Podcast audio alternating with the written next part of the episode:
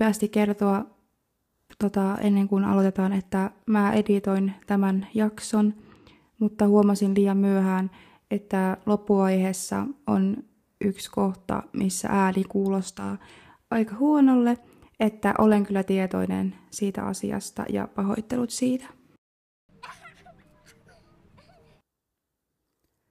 Perjantai 24. päivä toukokuuta vuonna 1963.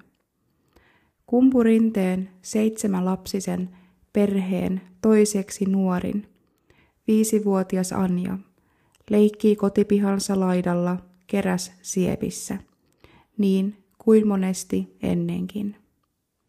Anja näiti meni aamulla navettaan. Isä lähti kokemaan kalanpyydyksiään noin kilometrin päähän Sieppijärvelle. Hetkeä myöhemmin Anja lähtee kävelemään metsään. Retkestä tuli ikuinen. Tämä on Anjan tarina.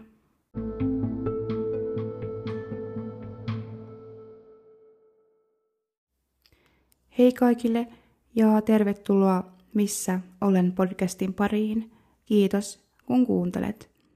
Haluan nopeasti ilmoittaa, että jakson loppupuolella minulla on ilmoitusluonteista asiaa, joten jääkää kuulolle.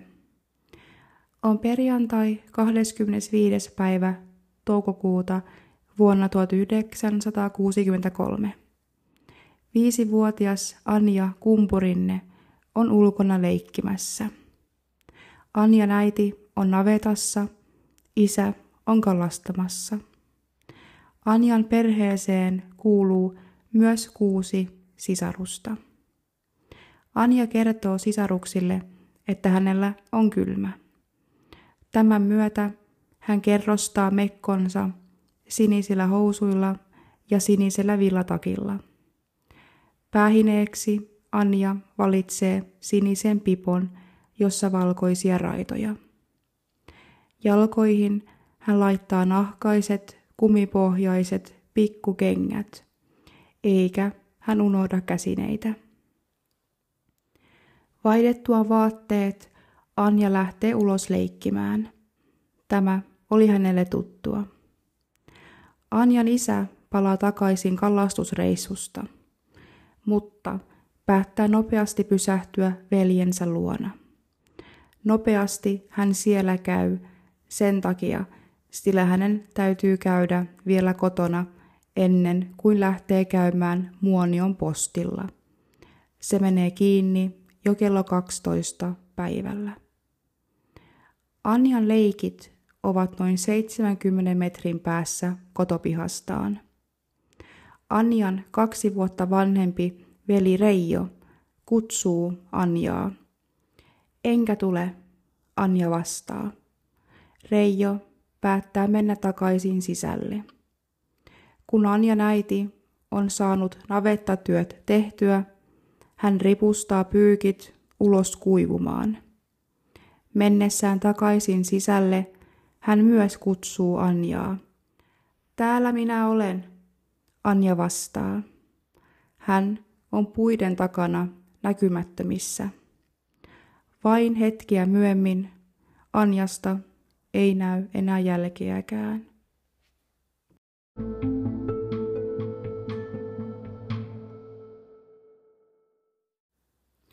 Kello lyö yksitoista. Anjan isä on palannut kotiin ja on tekemässä lähtöä kylälle. Perheessä on tapana kutsua lapset sisälle isän lähtiessä. Äiti kutsuu Anjaa. Anja ei vastaa. Äiti päättää ottaa mukaansa 11-vuotiaan isosiskon, ja he menevät paikkaan, jossa Anja näkyi viimeksi leikkivän. Lähellä kyseistä paikkaa oli vesikuoppa. Äiti ja tytär käyvät tämän tarkistamassa lävitse. Myös Anjan isä lähtee etsimään tytärtään.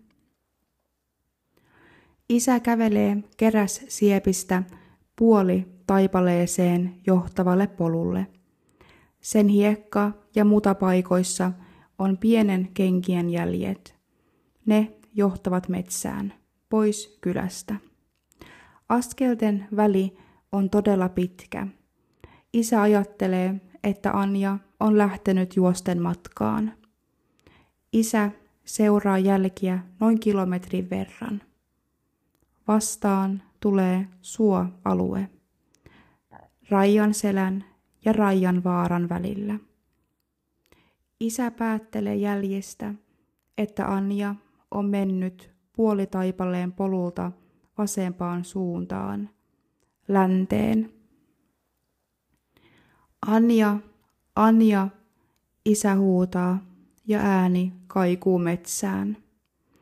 Tämän takia hän päättää lopettaa kutsumisen. Anjan isä palaa takaisin kylään ja hälyttää kyläläisiä apuun.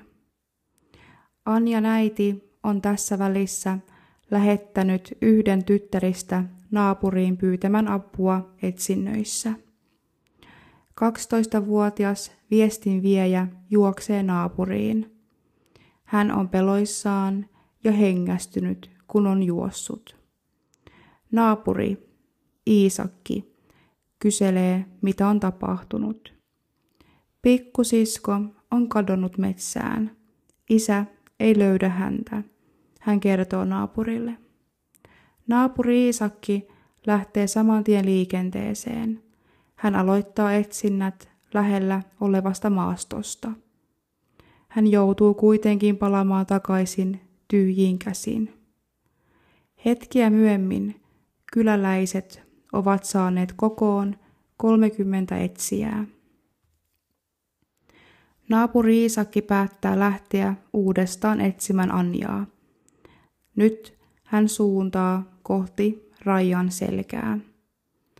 Naapurin saapuessa Muonion ja Enon tekijön rajalinjaa pitkin Pahajoen suuntaan hän istahtaa lepäämään ja kuulee itkun sekaisen äänen Pahajoen suunnasta. Mies kutsuu tyttöä saamatta vastausta. Kiirehtiessään joelle hän kompastuu ja loukkaa itsensä niin, ettei pysty jatkamaan matkaa. Iisakin miniä soittaa hänen pyynnöstä kerässiepin ainoasta puhelimesta Muonion virkaa tekevälle nimismiehelle Juhani Lihtoselle ja pyytää apua kadonneen Anjan etsimiseksi. Lihtonen pyytää soittamaan kahden tunnin päästä uudelleen, ellei tyttöä löydetä sitä ennen. Juhani Lihtoselle soitetaan uudestaan. Hän ei vastaa, mutta konstaappeli Hugo Spore tavoitetaan. Hetken päästä nimismies soittaa ja kyselee tilanteesta. Lihtonen soittaa Muonion Särkijärvelle, Lapin rajavartioston kolmannen komppanian päällikölle Eija Toivoselle ja pyytää virka-apua. Kello yksi.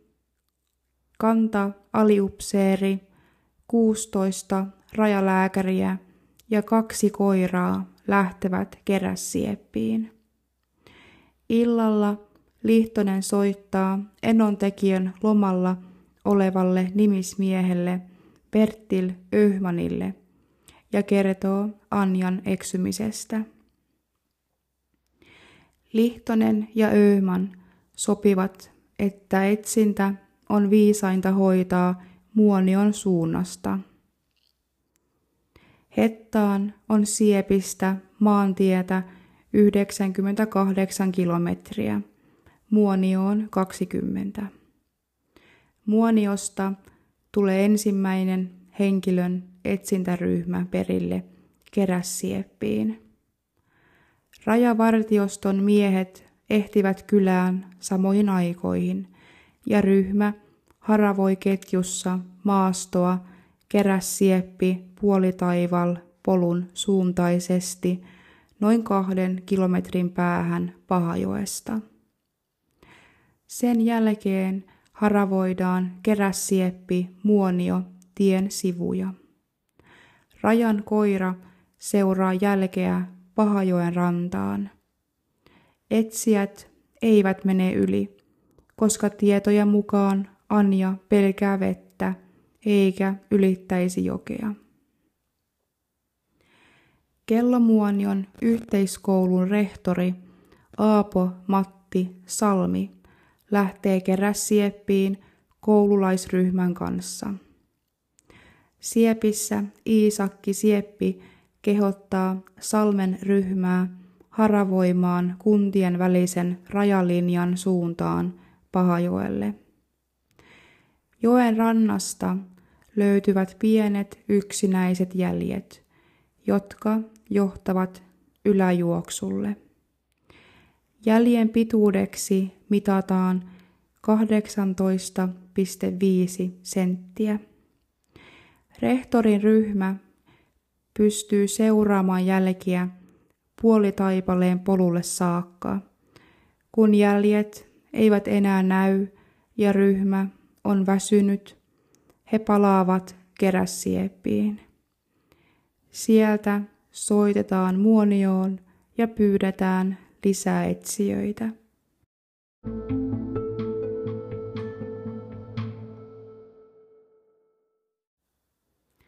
Muoniolainen Heikki Roimaa ja neljä muuta miestä lähtevät Muoniosta keräsieppiin etsimään Anjaa. Perillä Iisakki Sieppi kertoo muiden etsijäryhmien olevan Pahajoen itäpuolella. Roimaa ja muut kävelevät puolitaipaleen polkua Pahajoelle, ylittävät joen ja lähtevät Pahajoen kangasta kohti Outakkaa. Yksi ja puoli viiva kahden kilometrin päässä joesta miehet näkevät poropolulla pienet kengänjäljet. Anjan katomispaikasta on 35 kilometriä suoraa polkua Hettaan ja 17 kilometriä Ylikyröön. Jäljet ovat kävelyjälkiä. Suuntana Outakka. Muita jälkiä ei havaita. Miehet jatkavat Outakkaa kohti ja havaitsevat jäljet toistamiseen. He arvelevat jälkiä Anjan jättämiksi. Myöhemmin Anjan isä varmistaa olettamuksen oikeaksi. Ketju seuraa jälkiä Putki-ojalle, noin 200 metrin päähän Pahajoesta. Viimeiset jäljet näkyvät 20 metrin päässä Putkiojasta. Jälkien löytöpaikasta on kymmenisen kilometriä Kerässieppiin. Kun muita jälkiä ei enää löydy, kaksi Roimaan ryhmän miestä lähtee viemään ilmoitusta jäljistä toisille. Roimaa ja kaksi muuta jatkavat outtakan kieliseen, jossa tarkastavat polkuja. Uusia jälkiä ei enää löydy. Kapteeni Toivonen on lauantaina yhteydessä Lapin rajavartioston esikuntaan Rovaniemelle ja pyytää lentokalustoa apuun, koska etsinnästä tiedetään tulevan vaikea. Kopteri on kuitenkin rikki. Toivonen pyytää myös lisää rajamiehiä, sillä Särkijärveltä oli kaikki mahdollinen etsijävoima jo metsässä. Lauantaina Anjan etsinnöissä on noin sata ihmistä. Rajamiesten ja poliisien lisäksi vapaaehtoisia. Pienen tytön katoaminen sai ihmiset liikkeelle. Enimmillään erämaassa oli yli tuhat ihmistä. Keräsiepissä ei ole koskaan ollut niin paljon ihmisiä ja liikennettä kuin Anjan etsintöjen aikaan. Etsijät lähtivät Iisakki Siepin pihalta erämaahan. Pihalla oli myös ruokailupaikka ja ensi apupiste, jossa hoidettiin helteessä hiertyneitä jalkoja. Sunnuntaina 26. päivä kello seitsemän Muonion nimismiehelle Eero Koposelle ilmoitetaan keräsiepin etsinnästä. Koponen on palannut työmatkalta Helsingistä myöhään edellisenä iltana. Hän lähtee heti keräsieppiin. Sieltä hän soittaa rajavartiostoon Toivoselle ja pyytää häntä tulemaan sieppiin. Lihtonen, Koponen ja Toivonen näkevät tilanteen vakavuuden. Etsiäryhmiä on jo paljon ja kuljetusten ja muonituksen järjestämiseksi etsintäorganisaatio on välttämätön. Päivä on lämmin. Mittari nousee parinkymmenen asteeseen. Putki ojalle, josta viimeiset varmat jäljet Anjasta löytyivät, perustetaan etsintäkeskus. Rajamiehet vetävät viestiyhteydet Putkiojalta Kerässieppiin noin 10 kilometrin päähän ja pystyttävät teltat Putkiojalle. Putkiojan vanhimmaksi määrätään rajaluutnantti Henttinen ja konstaappeli Veikko Rajalin Muoniosta. He jakavat etsijöille etsintäalueet. Koponen ja Toivonen jäävät keräsieppiin. Varsinainen suuretsintä alkaa. Ylimuonion, Hetan, Raattaman ja Ketomellan suunnista lähtee etsintäryhmiä putkioja kohti. Eero Koponen on yhteydessä apulaispoliisitarkastaja Korpiseen ja pyytää etsintäapua ja lentokalustoa avuksi. Sunnuntai-iltana Koponen menee putkiojan tukikohtaan. Muonion apteekkari Sipilä jää keräsiepin tukikohtaan ohjaamaan etsijöitä putkiojalle. Putkiojalla Koponen toteaa etsinnän ulottuneen jo Outakan pohjoispuolelle. Etsintä on tehty järjestelmällisesti maastokuvioittain ja etsityt alueet on merkitty keskuskarttaan. Maastossa olleet ryhmät ovat olleet radioyhteydessä tukikohtaan. Ilmoituksia varmoista jäljistä ei ole saatu. Sunnuntaina ja seuraavana yönä etsijöitä on jo nelisen sataa. Maanantaina 27. päivä Anjan sinivalkoraitainen pipo löytyy Rajan selästä, noin kahden kilometrin päästä tytön kotoa. Etsijät arvelevat lakin pudonneen Anjan päästä jo perjantaina. Maanantaina alueen itäpuolelle ilmestyy pieni lentokone, joka risteilee jonkin aikaa alueen yllä. Nimismies Koposelle ilmoitetaan, että ilmavoimien helikopteri Utista tulee etsintöihin. Se laskeutuu keräsieppiin ilta kahdeksan maissa ja tekee etsintälentoja vielä illan mittaan. Maaston haravointi jatkuu. Yöt ovat valoisia ja päivät viileempiä, eikä haravointia tarvitse keskeyttää. Etsittävä alue on valtava, noin 400 neliökilometriä. Osa siitä on tunturia, ja tietämättömässä erämaassa on paljon pieniä jokia ja tiheää risukkoa. Osa alueesta haravoidaan uudelleen, koska sunnuntain haravointi oli epätarkka ja etsinnän johto tietää, että kadonnutta saattaa palata jo etsitylle alueelle. Maanantaina etsijöitä on noin 700. Suuri osa heistä on vapaaehtoisia. Lähes jokainen kynnelle kykenevä muoniolainen on mukana. Ja auttajia ilmaantuu aina Etelä-Suomesta ja Ruotsista asti.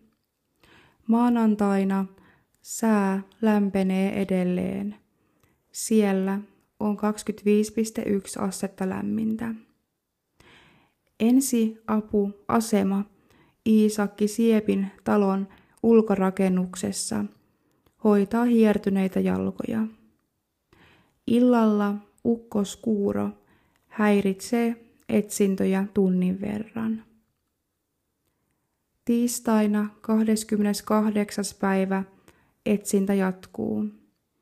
Vielä lisää vapaaehtoisia tulee avuksi.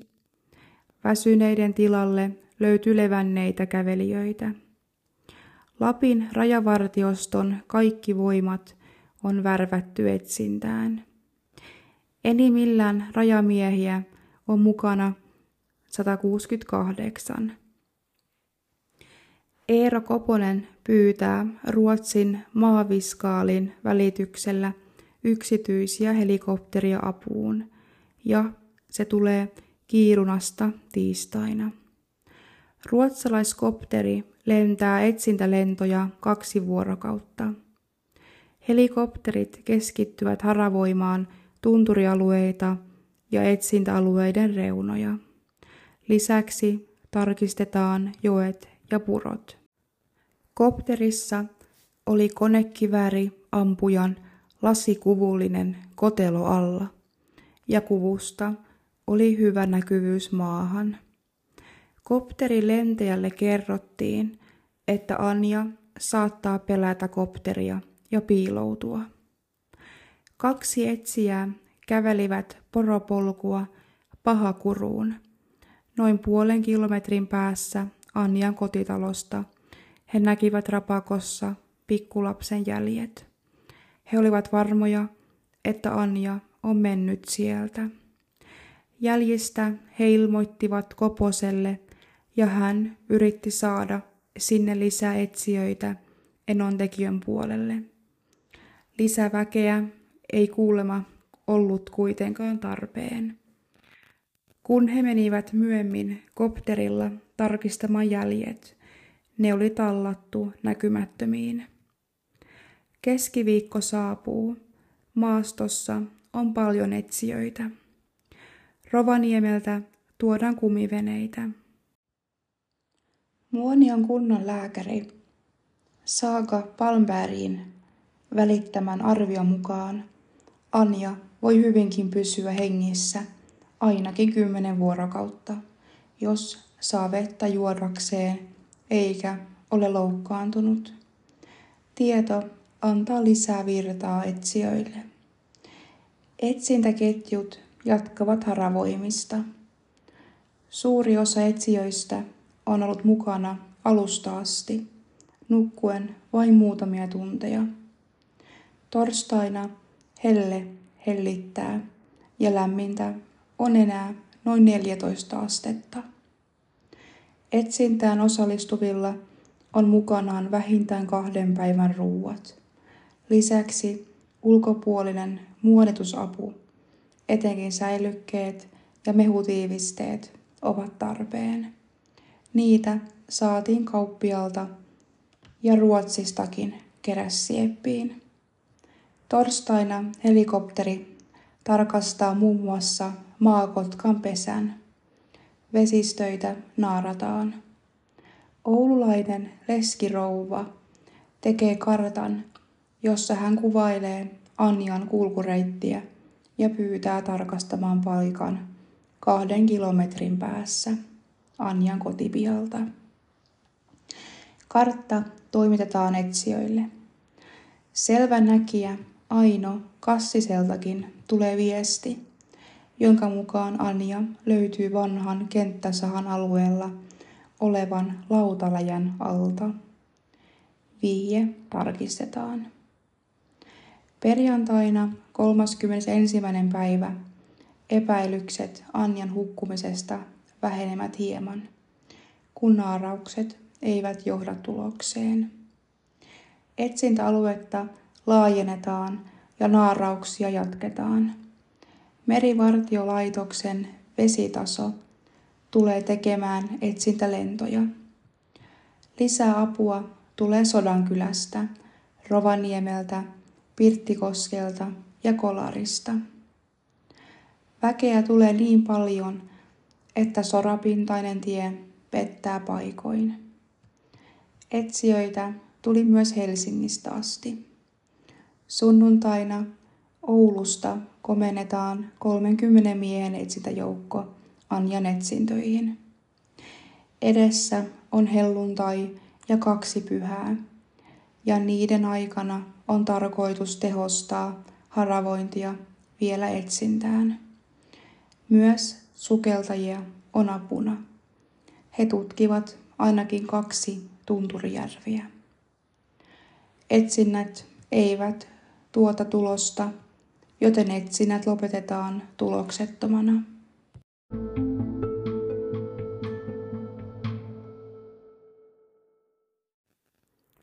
Keskiviikkona viides päivä kesäkuuta Bengt Granqvist on tullut tiistai-iltana kalastamaan Perilänjärvelle. Kello viisi aamulla hän lähtee järveltä Ullatievassa olevalle metsäpalstalleen. Häneltä on jäänyt sinne kirves. Granqvistin tullessa Perilän järveltä Ullajärvelle johtavalle polulle hän näkee harjun laella polun ylittävän talvitien sivulla sinisen vaatteen. Hän menee lähemmäksi. Hän näkee sen olevan pieni sininen villatakki. Takki on noin puolimetrisen maaleikkauksen reunalla, niin kuin se olisi siihen asetettu. Maa on karkeaa soraa, eikä jälkiä näy. Villatakki toimitetaan nimismies Perttil Öhmanille Hettaan. Hän lähettää sen poliisiautolla kerässieppiin, jossa Anjan vanhemmat tunnistavat takin. He tunnistavat sen Anjan takiksi, eli vielä on toivoa löytää Anja elossa. Etsinnät alkavat uudestaan. Granqvist jää etsimään Anjaa. Kahden viiva neljän tunnin etsintä ei taaskaan tuota tulosta. Kello Toivonen, joukko rajamiehiä ja koira lähtevät Särkijärveltä uudelleen etsintään. Muoniossa tehdään hälytys etsijöiden kokoamiseksi. Enon tekijöiltä Muoniosta ja rajavartiostosta kokoon pontuneiden etsijöiden tukikohtaa perustetaan Perilän järven rantaan. He jakautuu ja niille jaetaan haravoitavat maastokuviot. He sopivat, että etsinnän päättymisen merkiksi ammutaan yksi laukaus. Enon tekijön Vuontisjärvellä asuva Samuel Keskitalo saa tiedon Ullatievasta löytyneestä Anjan takista. Hän kerää etsijäryhmän, johon kuuluvat myös Aatu, Vuontisjärvi, Eino, Kangasperko ja Eino ja Reino Keskitalo. He menevät veneellä etsintäalueelle. Ensin he käyvät katsomassa, onko Anja käynyt Eino Keskitalon laavulla. Merkkejä siitä ei ole, ja miehet lähtevät ketjussa etenemään. Ounasjoki vartta ylävirran suuntaan. Samuel on ketjussa lähimpänä jokea.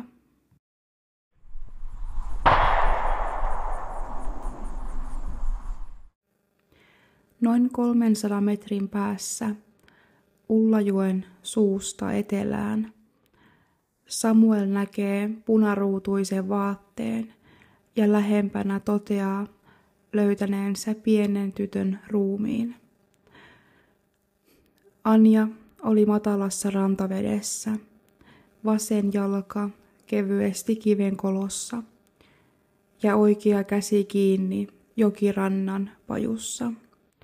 Pää on osittain pinnalla. Vettä onnellisen kymmentä senttiä. Anja löydetään ilta yhdeksältä. Nimismies käy paikalla ennen kuin pieni vainaja kuljetetaan Hettaan nimismiehen virkatalolle. Äiti ja isä tunnistavat hänet ja sen jälkeen kajahtaa laukaus merkiksi metsässä oleville. Myöhemmin todetaan Anjan kuolleen todennäköisesti kaksi tai kolme päivää ennen löytymistä. Hän oli elossa, kun päätös suuretsinnän lopettamisesta tehtiin. Anja vaelsi paljon kauemmaksi kuin etsijät uskoivat ja mihin etsinnät kohdistettiin. Arvioiden mukaan pieni tyttö vaelsi 60, ehkä jopa 80 kilometriä veden ja ylivuotisen marjojen turvin. Niitäkään hän ei enää viimeisinä päivinään syönyt. Anjan siunaustilaisuudessa oli 800 ihmistä enontekijöiltä ja muoniosta. Yhteiskoulun pojat kantavat pienen arkun kulleroin koristettuun kuoriin. Siunauksen jälkeen arkku kuljetetaan Reuhan maan hautausmaalle. Muistotilaisuus on Keräsiepissä. Anja on nyt enkeli.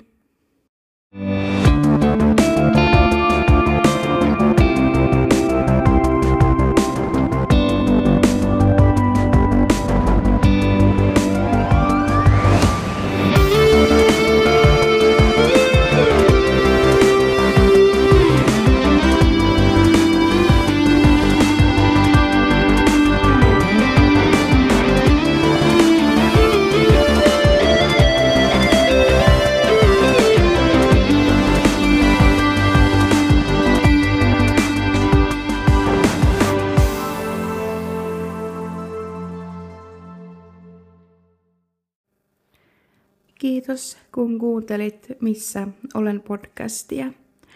Kerroin alussa, että minulla on hieman ilmoitusluonteista asiaa, joten nyt on oikea hetki kertoa teille kuuntelijoille. Olen perustanut yhdistyksen. Sen nimi on Missä olen ry. Missä olen ryn tavoite on antaa vertaistukea kadonneiden läheisille – ja pyrkiä parantamaan kadonneiden ja kadonneiden läheisten asemaa vaikuttamalla lainsäädäntöön ja tukipalveluiden saatavuuteen. Missä Olen ryn toimintamuodot ovat paikalliset vertaistukiryhmät, valtakunnalliset vertaistukiviikonloput sekä tukihenkilötoiminta. Jos sinua kiinnostaa tulla mukaan meidän toimintaan, niin ota yhteyttä. Jätän meidän tiedot tänne tietoihin. Ja jos sinua kiinnostaa tulla jäseneksi, niin samalla linjalla ota meihin yhteyttä.